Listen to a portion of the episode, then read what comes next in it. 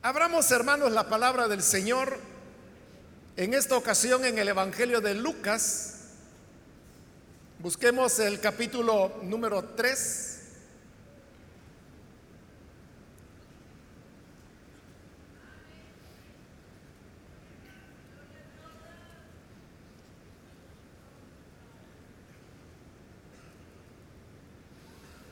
Dice la palabra de Dios en el Evangelio de Lucas capítulo 3, versículo 1 en adelante.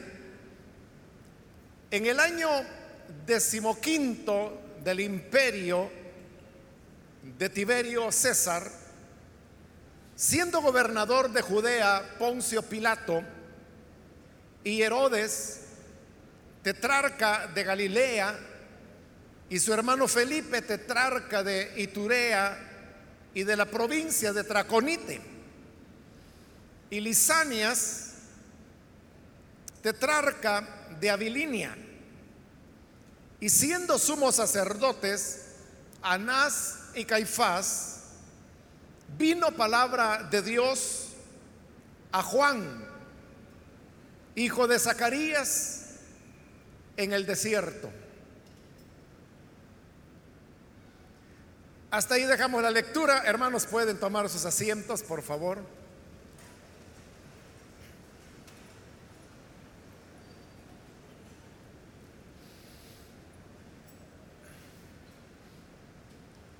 Hermanos, hemos leído esta mañana estos versículos que nos introducen a la historia de Juan el Bautista y él vivía en una época en que la, escena política y religiosa tenía ciertos personajes importantes que son los que se mencionan en estos primeros dos versículos. Y luego se menciona que la palabra del Señor vino a un hombre cuyo nombre era Juan y quien vivía en el desierto. Este pasaje, hermanos, nos presenta una gran diferencia entre cómo Dios actúa y cómo nosotros debemos saber discernir esa actuación de Dios, la cual no está relacionada con los grandes movimientos que se dan en la historia, sino que muchas veces con cosas muy pequeñas, con cosas que nosotros llamaríamos que son sin importancia, pero que es la suma de esa gran cantidad de pequeños elementos los que Dios va utilizando para que su obra vaya caminando, que es la que al fin y al cabo dirige el curso del universo y de toda la historia y la civilización humana. Cuando Pablo escribió su carta a los corintios, les decía, hermanos, vean entre ustedes que no hay muchos que sean sabios, que sean poderosos, que sean eruditos, que sean ricos. Al contrario, dice, Dios ha escogido a lo pobre, al débil, a lo ignorante de este mundo, para poder humillar a aquellos que se creían ser algo. Y esas palabras que Pablo expresa en esa carta a los Corintios y que eran una realidad dentro de la iglesia de Corinto, es una verdad que vemos repetida no solamente en Corinto, sino que eh, en todos los movimientos de Dios a lo largo de la historia. Es verdad que Dios es poderoso, que Dios es glorioso, que Dios es lleno de majestad, Y muchas veces, cuando nosotros esperamos las manifestaciones de Dios, o queremos relacionarnos con Él, lo que queremos es ver esos elementos precisamente, ver su gloria, su majestad, su poder, su grandeza. Pero sucede que muchas veces Dios no se revela a través de, de, las grandezas, sino que de las cosas pequeñas. Por eso es que Martín Lutero hablaba acerca de, de la teología de la gloria. Cuando él hablaba de la teología de la gloria, se refería a todas esas manifestaciones de Dios que se dan en el poder, en la majestad, en el conocimiento, en todo aquello que es glorioso en Dios. Y Lutero decía, Él no se manifiesta a través de la teología de la gloria, sino que se manifiesta a través de la teología de la cruz. Y la teología de la cruz es precisamente eso, que el Dios lleno de poder, de majestad y de autoridad, se convierte en un hombre y estando en la condición de hombre se humilla de tal manera que llega a ser un hombre sencillo.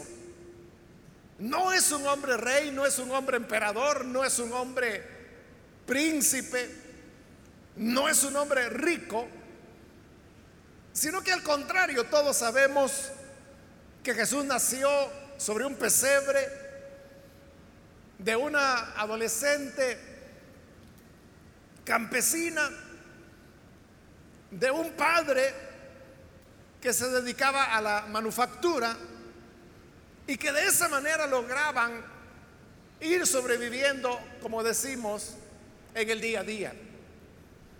Pero ese Dios que se hizo carne y que estando en la condición de hombre se humilló y se humilló hasta el extremo, hasta la muerte, y no cualquier muerte, sino que la muerte vergonzosa de la cruz, es el que ahora ha llegado a convertirse en el Salvador y en el Redentor de la raza humana. Así las cosas, Dios manifiesta su gloria y se manifiesta a sí mismo a través de las cosas pequeñas. Ese principio es el que encontramos, hermanos, en estos versículos que hemos leído. Si en esta época hubiese habido periódicos o hubiese habido radio, televisión como los tenemos hoy en día, estos eran los nombres de las personas que hubieran ocupado los titulares y las primeras planas. Se habla, por ejemplo, de el emperador Tiberio César era nada menos que el emperador, el hombre sobre el cual recaían las decisiones políticas, económicas, sociales, de todo lo que en esa época era el gran imperio romano. Se nos habla de, de Poncio Pilato, quien era el gobernador de Judea,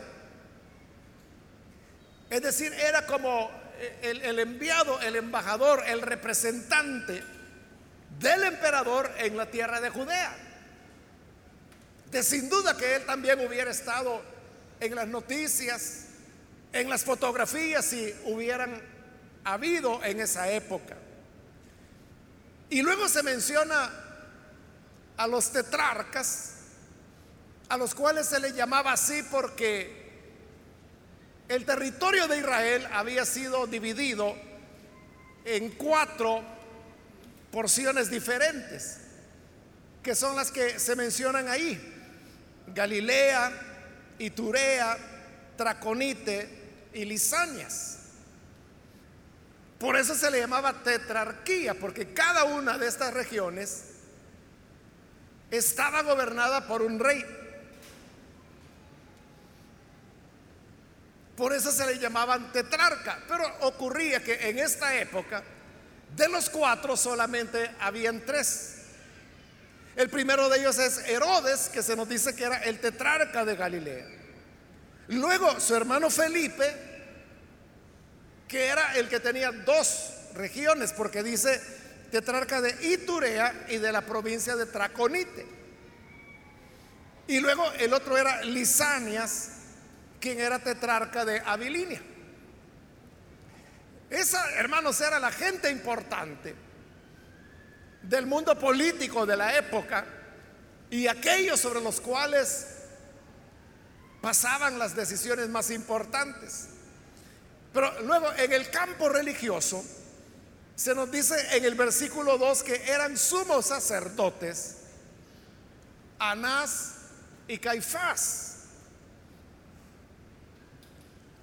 Yo creo, hermanos, que la mayor parte de estos nombres, o algunos de ellos nos resultan familiares, como por ejemplo, hablar de los sacerdotes Anás y Caifás, sabemos quiénes eran.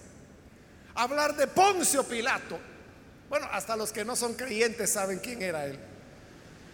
El rey Herodes, sabemos quién era él. Su hermano Felipe, también lo conocemos por lo menos por el detalle que Herodes le había quitado a su esposa, a su propio hermano Felipe.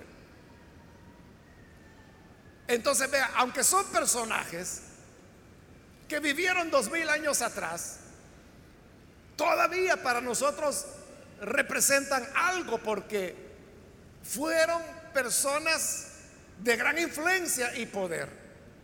Probablemente el nombre de Tiberio como emperador de Roma no nos signifique otra cosa más que esta referencia que Lucas hace ahí.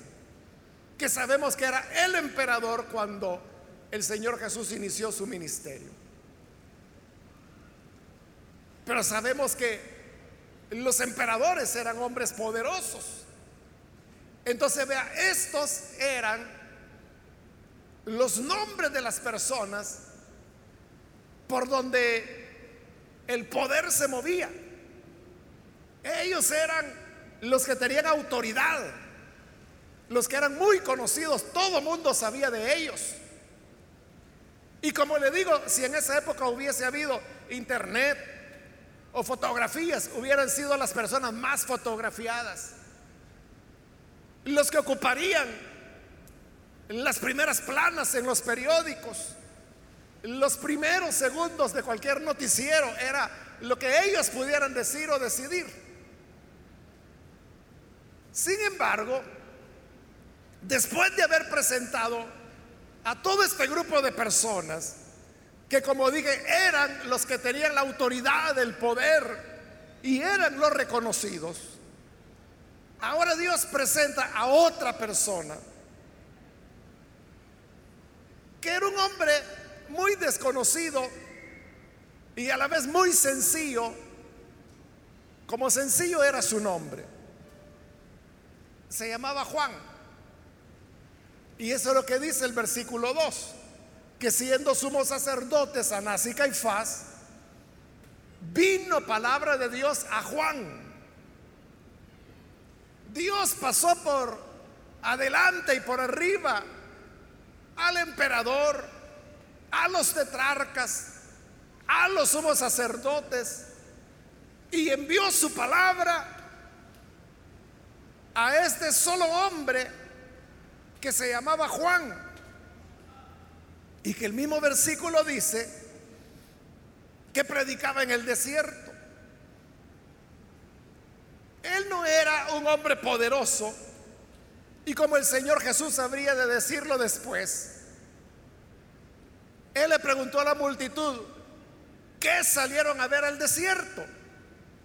Porque era la gente que había salido para escuchar a Juan. Y Jesús les preguntó, ¿qué salieron a ver al desierto? Si salieron a ver a un príncipe, les digo, pues se equivocaron. Porque los príncipes están en los palacios. Si salieron a ver a un hombre vestido con ropa cara, pues también se equivocaron. ¿Pero qué salieron a ver? A un profeta. Sí, les dijo el Señor, verdaderamente. Juan fue un profeta. Y más que profeta. Entonces tenemos a este Juan viviendo en el desierto. Y como lo describen los evangelios, vestido con una piel de camello, atada por un cincho de cuero a la cintura. La Biblia dice que su alimento era comer langostas con miel. Pero cuando habla ahí de langostas no se refiere a la langosta marítima, pues él estaba en el desierto. Se refiere a la langosta, el insecto, lo que nosotros acá en nuestro contexto llamamos el chapulín. Y cuando es verde, algunas personas le llaman esperanza. esos insectos eran los que Juan comía con miel. Ese era su alimento. ahí tenemos una vez más que por un lado está el mundo de la grandeza, el mundo de la gente importante, o por lo menos que el mundo así los considera. La gente que atrae medios, que atrae cámaras, que atrae noticias. Y está el otro mundo, que es el de este hombre solitario viviendo en austeridad, en sencillez y en el desierto. Pero ¿a quién de los dos grupos el Señor usa? Utiliza Juan. Dice, la palabra de Dios vino a Juan. Y ahí es donde vemos repetido lo que yo le decía en la introducción. Que Dios siempre actúa a través de las cosas pequeñas. En la Biblia nosotros podemos encontrar que muchas veces Dios actuó a través de mujeres estériles, las cuales por el hecho de ser estériles eran despreciadas, como la madre de Samuel, como la madre del mismo Juan del cual aquí se está hablando, que también era estéril. Dios muchas veces utilizó niños, como en el caso de Moisés, el cual es librado por el Señor para luego sacar en libertad a un pueblo que estaba oprimido en la potencia mundial de la época que era Egipto. Hallamos a otro niño llamado Samuel, que habría de terminar con esos 400 años de gran descomposición social y que se narran en el libro de jueces para poder traer la visitación de Dios de nuevo sobre Israel. Y así uno pudiera pasar, hermanos, por toda la Biblia, hablando de profetas como Amós, el cual decía que él no era ningún profeta, sino que era un ganadero. Pero era la persona a quien Dios quería utilizar. Uno puede encontrar que cosas que serían insignificantes era como el depósito de la obra de Dios. Ahí tiene usted a Israel 40 años caminando por el desierto. Ellos eran un pueblo nómada. Pues este pueblo nómada que caminaba por el desierto llevaba consigo la palabra de Dios que había sido dada a través de Moisés.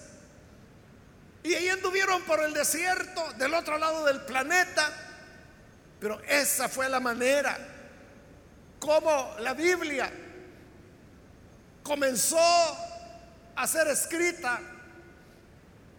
Y así es como la tenemos hasta el día de hoy. No a través de grandes intelectuales en una biblioteca fabulosa como era la biblioteca de Alejandría en Egipto, sino que a través de ese pueblo que no tenía fuerza, que muchos eran ancianos, niños, y que llevaban ganado, no, no era un pueblo, no era un batallón militar el que iba marchando por el desierto, era una nación que habían sido esclavos, que no tenían mayor conocimiento, pero eran los portadores de la palabra de Dios. Cualquiera que los hubiera visto pasar hubieran dicho, bueno, ahí van esos otra vez. Ahí andan como locos dando vuelta alrededor del desierto. Pero esos que pasaban una y otra vez llevaban las palabras de Moisés que hoy son parte de la escritura.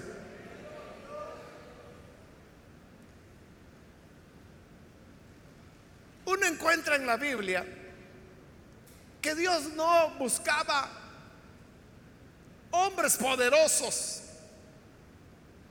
Pablo mismo, él decía que cuando había llegado a predicar, había llegado con mucho temor y temblor. Es decir, Pablo había llevado las expectativas propias de cualquier ser humano. ¿Cómo me van a recibir?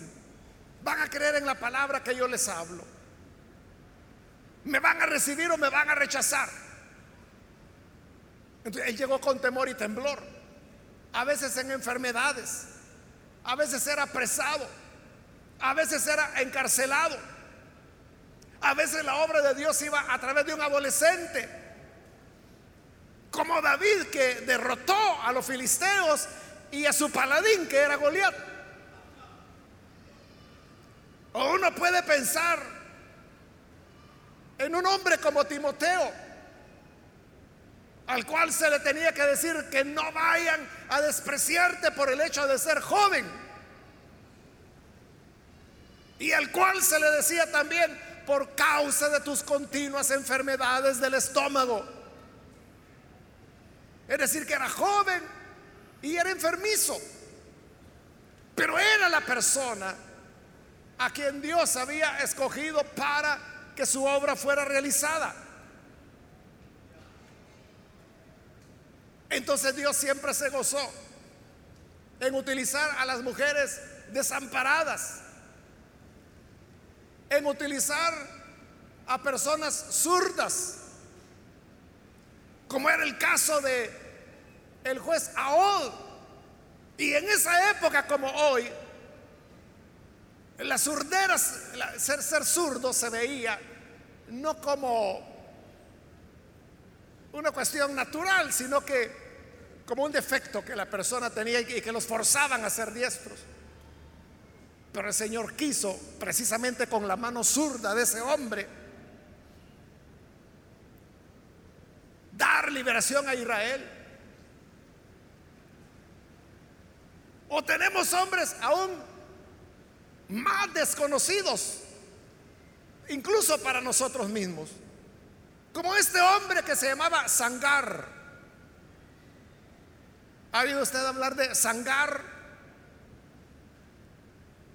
¿Alguien sabe quién es Sangar? Está en la Biblia, no lo estoy inventando.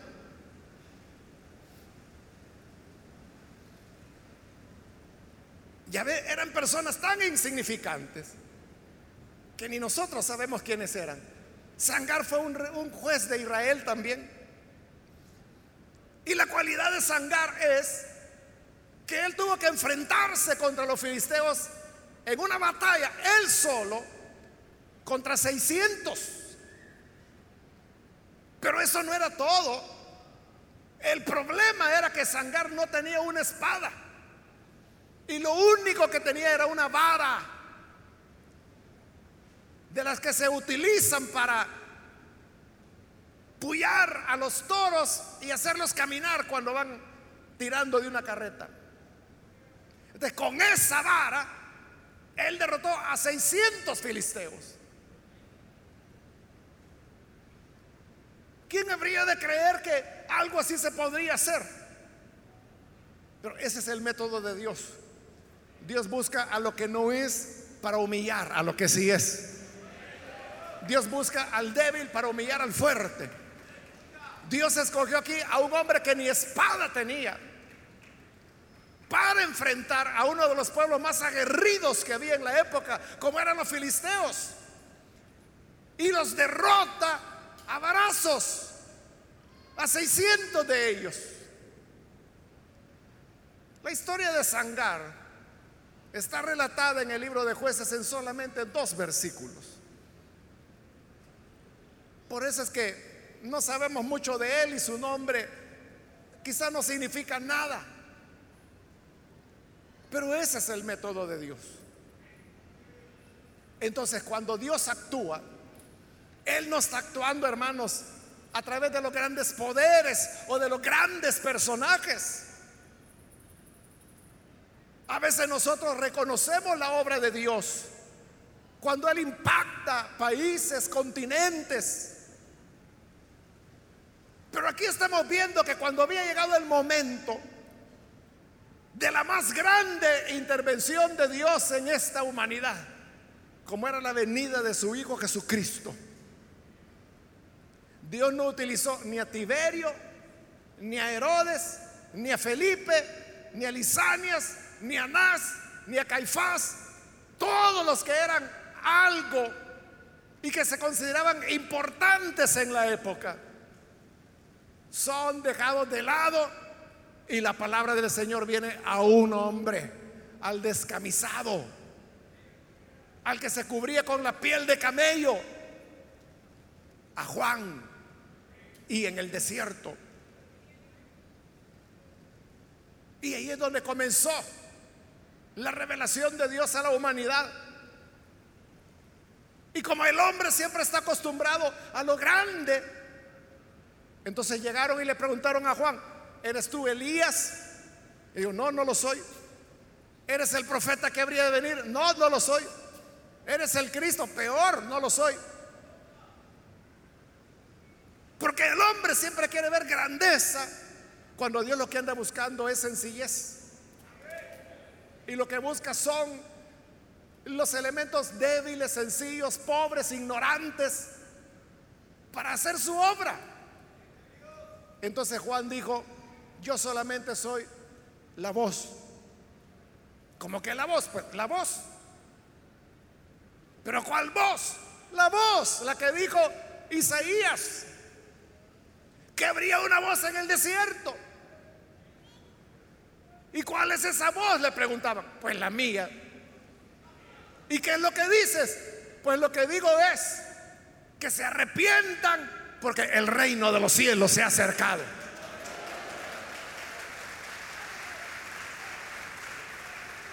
Detrás de mí viene uno del cual yo no soy digno de desatarle encorvado la sandalia de sus pies. Yo bautizo en agua, pero Él lo va a bautizar con Espíritu Santo y fuego. Él es el que trae lo que yo no puedo traer. Entonces Juan era un hombre sencillo, porque ahí es donde la obra de Dios se mueve. La obra de Dios, hermanos, no se mueve por las decisiones que tomen los presidentes.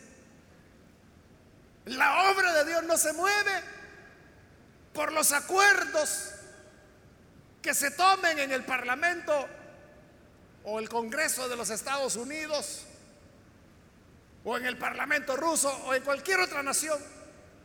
La obra de Dios se mueve a través de cosas pequeñas, sencillas, pero que son miles, millones de elementos sencillos que uno los ve sin importancia, pero que son los que Dios está utilizando para que su obra continúe avanzando y el destino de la historia sea encaminado a donde Dios quiere que se encamine.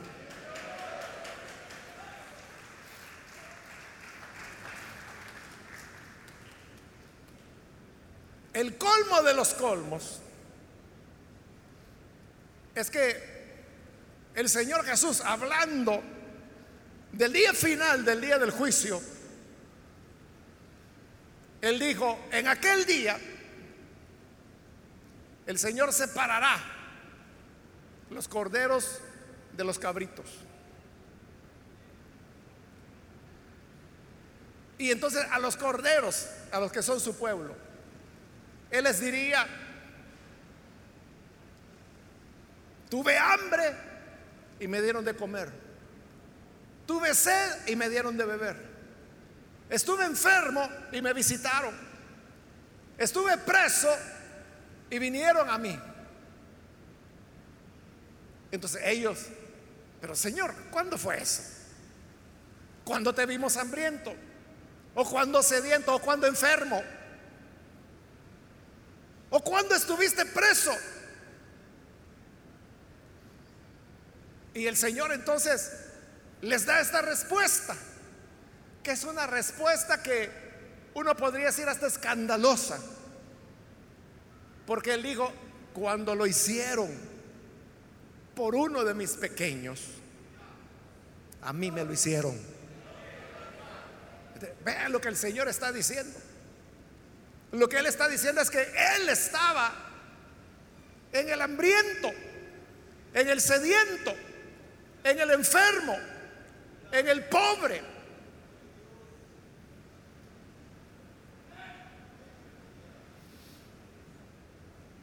Hace algunos años, hermanos, escuché a un, a un hombre, un salvadoreño que hablaba y él contaba la historia de que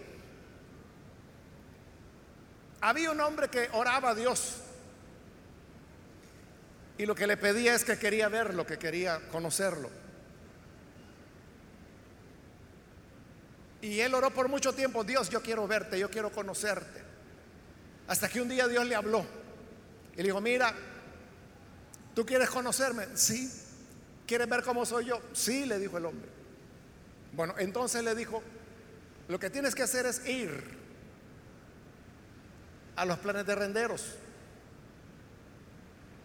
Y ve, le dijo, a las 11 de la mañana del próximo sábado, y si tú vas, me vas a encontrar. Entonces, el hombre se preparó. Y cuando llegó ese sábado, él comenzó a subir ahí a, a los planes de renderos. Pero usted sabe que hoy es una calle que tiene mucho tráfico, principalmente en sábado. Entonces se fue atrasando y atrasando. Y la cosa es que iban a dar las 11 y no podía avanzar. Y él trataba de ir sobrepasando vehículos para lograr llegar a las 11 en punto. Pero estaba lento el tráfico y cuando ya más o menos iba a salir, venía una señora toda dolorida atravesándose la calle. Y, él dijo, bueno, para colmo, solo esto me faltaba. Digo, señora, apúrese. O sea, no la podía atropellar. Te tenía que esperar y la pobre señora como que estaba enferma, adolorida iba caminando así bien despacito, Y el hombre, señora, camine. Porque ahí van a ser las 11. Bueno, al final la señora pasó. Y él aceleró y logró llegar. Justo un poquito antes de las 11. A los planes de renderos. Y él dijo, ya va a ser la hora, ya va a venir Dios, ya lo voy a conocer.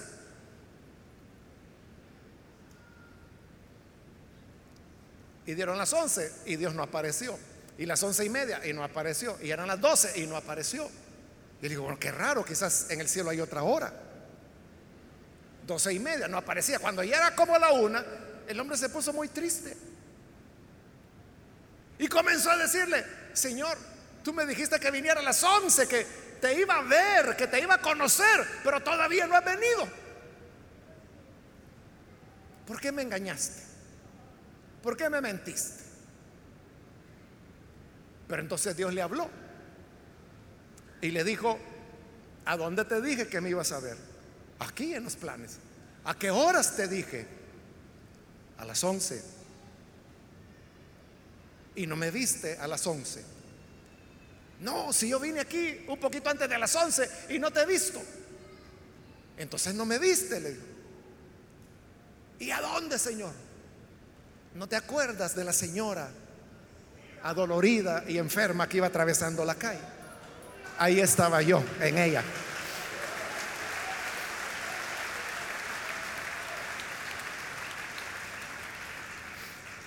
Claro, eso solo es una historia,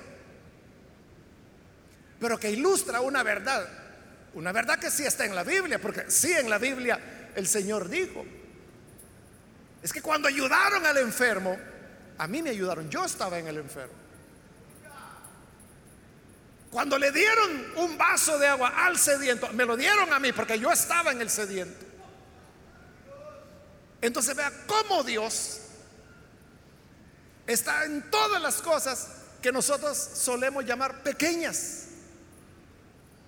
Pero es en esas cosas pequeñas en donde los destinos de Dios y la historia de la salvación va caminando. ¿Qué significa esto, hermanos? Que no importa qué es lo que usted hace dentro de la obra de Dios. Porque acá todos, hermanos, tenemos alguna función que cumplir. Pero usted no crea que los que hacen la obra de Dios son los que pasan a este púlpito a predicar. Pudiera ser que el mover principal de Dios no esté aquí, sino que pudiera ser que está en esa acción que usted quizás ni la considera obra de Dios. Porque dice, por ahí vi un niño que andaba pidiendo. Yo lo que hice fue que le preparé ahí un platillo desechable y le puse frijolitos, tortillas, un pedacito de queso. Era todo lo que tenía y se lo di. Pero en ese gesto de misericordia y de bondad, la obra de Dios estaba caminando. Así es. Y usted podría preguntar, eh, pero ¿cómo? Bueno, no sabemos quién era ese niño y menos sabemos qué llegará a ser ese niño en el futuro. Hace poco, hermano, yo estaba viendo algunos videos que ha producido Visión Mundial, la cual es una organización cristiana de desarrollo que tiene 42 años de trabajar en el país y cuyo enfoque es en la niñez principalmente, la niñez más pobre. Y como ellos ya tienen 42 años trabajando en ello, aquellos que fueron niños que vivían en extrema pobreza y que recibieron la ayuda de este ministerio cristiano, hoy ya son hombres, ya son mujeres. en estos videos ellos coleccionan las historias de vida de ellos. Y entre estos videos yo he visto una joven que era de Chalatenango, bueno, es ella nació en Chalatenango, allá en la época de la guerra, ¿no? Y ella llegó a las Olimpiadas, no recuerdo cuáles, pero representando al Salvador como corredora. Y recuerdo el otro caso de un muchacho que hoy trabaja en el Ministerio de Relaciones Exteriores y él es el, encargado, departamento algo así es, de cooperación internacional. ese joven que hoy está ahí, que es el jefe de esa sección, fue un niño en extrema pobreza que fue patrocinado por Visión Mundial. Y así hay una serie de testimonios y de historias y por eso le digo que la obra de Dios se, mueve, igual que con Moisés. ¿Qué era Moisés sino un niño amenazado a muerte, sin esperanzas de sobrevivir? Y que es dejado en una barquilla junto al río, porque sus padres ya no lo pueden proteger más. Pero ese era, e, ese niño en debilidad y amenazado a muerte, y que quedó ahí en la barquilla junto a los cocodrilos el que el Señor había escogido para que escribiera una de las páginas fundamentales de la historia de Israel, como fue el Éxodo. Por eso digo, ¿qué es lo que tú haces?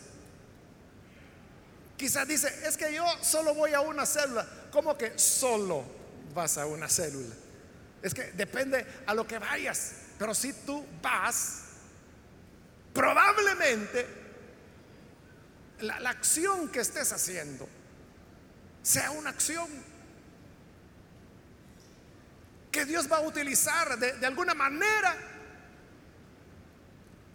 que quizás uno no sabe hasta dónde va a llegar. Ya le he contado cómo la conversión de Spurgeon se dio por la predicación de un zapatero, porque estaba lloviendo muy fuerte ese día en Londres y el pastor no pudo llegar por la tormenta y, tuvo que, los hermanitos dijeron, bueno, ya que no vino el pastor, predique usted hermano, y era un zapatero. Spurgeon no se congregaba ahí, sino que él también se estaba ocultando de la tormenta, entonces entró al culto para no mojarse. Y oyó el desastroso mensaje, la desastrosa predicación de este zapatero, y por eso se convirtió. Y se convirtió en el príncipe de los predicadores. Entonces, lo que tú haces, por pequeño que sea, por sencillo, por la vena de ese servicio humilde, sencillo, que cualquiera diría, no, eso, eso no es importante, eso no es la obra de Dios. Por la vena de ese servicio sencillo, corre el propósito de Dios y Dios está cumpliendo los grandes fines y está dirigiendo la historia misma a través de todos esos pequeños actos de bondad, de servicio, de misericordia, de justicia, de amor que hacen cada uno de sus hijos y sus hijas, por pequeños o pequeñas que sean. Yo conozco el testimonio, hermanos, de toda una familia. Todos se convirtieron por un hijo de ellos que en esa época tenía como nueve años.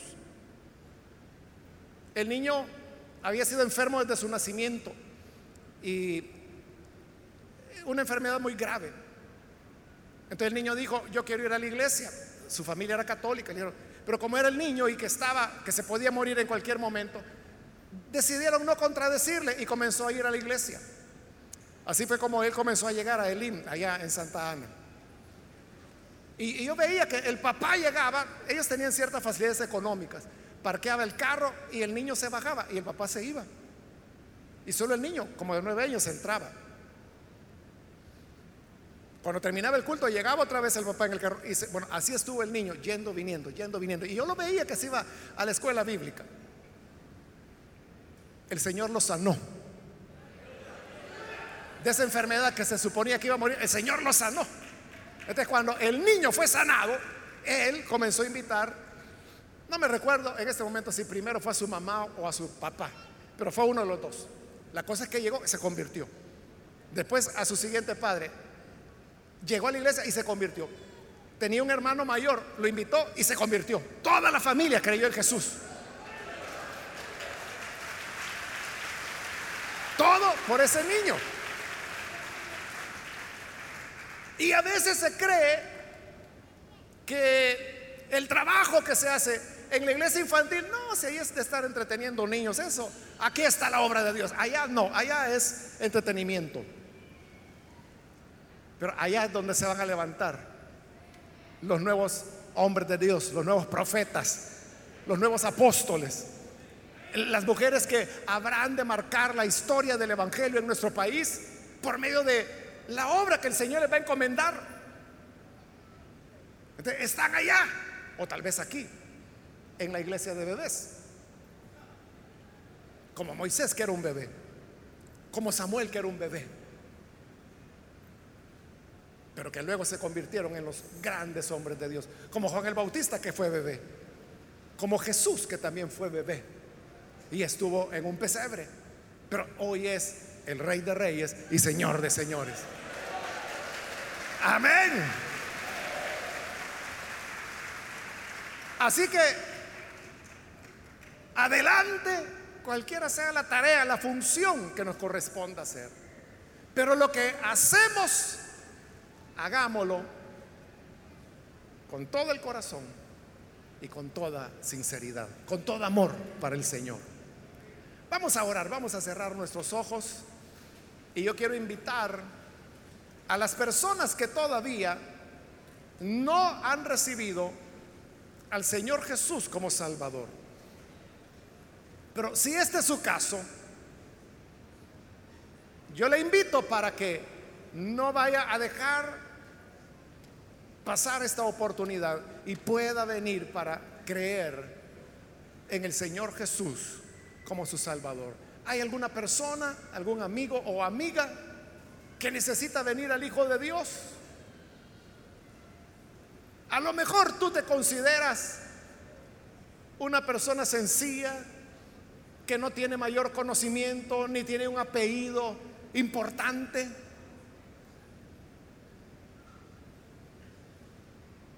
Pero si hoy, al escuchar la palabra, tú te das cuenta que el Señor se complace en utilizar a los que no son para humillar a los que sí son, entonces entenderás que Él te está llamando.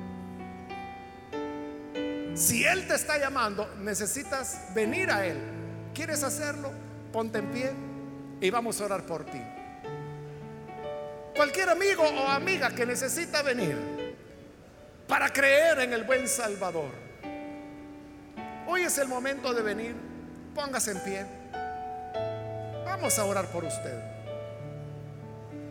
Cualquier amigo o amiga que ha escuchado la palabra y necesita venir, póngase en pie. Aunque creas que tu vida no tiene mayor valor, déjame decirte que tu vida es preciosa a los ojos de Dios. Muy bien, aquí hay una joven, Dios la bendiga, bienvenida. Alguien más que necesita venir para recibir al buen Salvador. Puede ponerse en pie para que oremos por usted. ¿Hay alguien más? Otra persona que necesita pasar, póngase en pie. También invito si hay hermanos que se han alejado del Señor, mas hoy necesitan reconciliarse, póngase en pie también. Solo le voy a pedir que lo haga rápidamente, porque termino en un minuto esta invitación. Pero si hay alguien que necesita venir por primera vez o reconciliarse, póngase en pie. Y aproveche hoy. Aproveche estos segundos que quedan. Muy bien, aquí hay otra persona. Dios la bendiga. Alguien más que necesita pasar. Póngase en pie porque esta es ya la última invitación que he hecho. Y a usted que nos ve por televisión, le invito para que también se una con las personas que están aquí al frente y reciba al Hijo de Dios. Padre, te damos las gracias por las personas que están aquí, como también aquellos que a través de televisión, radio, internet, están abriendo sus corazones después de haber escuchado tu palabra. Y lo hacen en la plena convicción que para ti, Señor, no hay nada que sea inservible o pequeño, pues tú te complaces en usar al débil, al pobre, al sencillo. Y tú pasaste por alto al emperador, a los tetrarcas, a los sumos sacerdotes, para ir a Juan, este hombre sencillo llamado Juan, y tu palabra fue él. Así, Señor, que nuestras vidas que hoy ponemos en tus manos, tú las uses de acuerdo a tu voluntad, según tu grandeza, según tu misericordia. Amén. Amén. Amén. Damos gracias a Dios, hermanos, y damos la bienvenida a estas personas que están aquí al frente.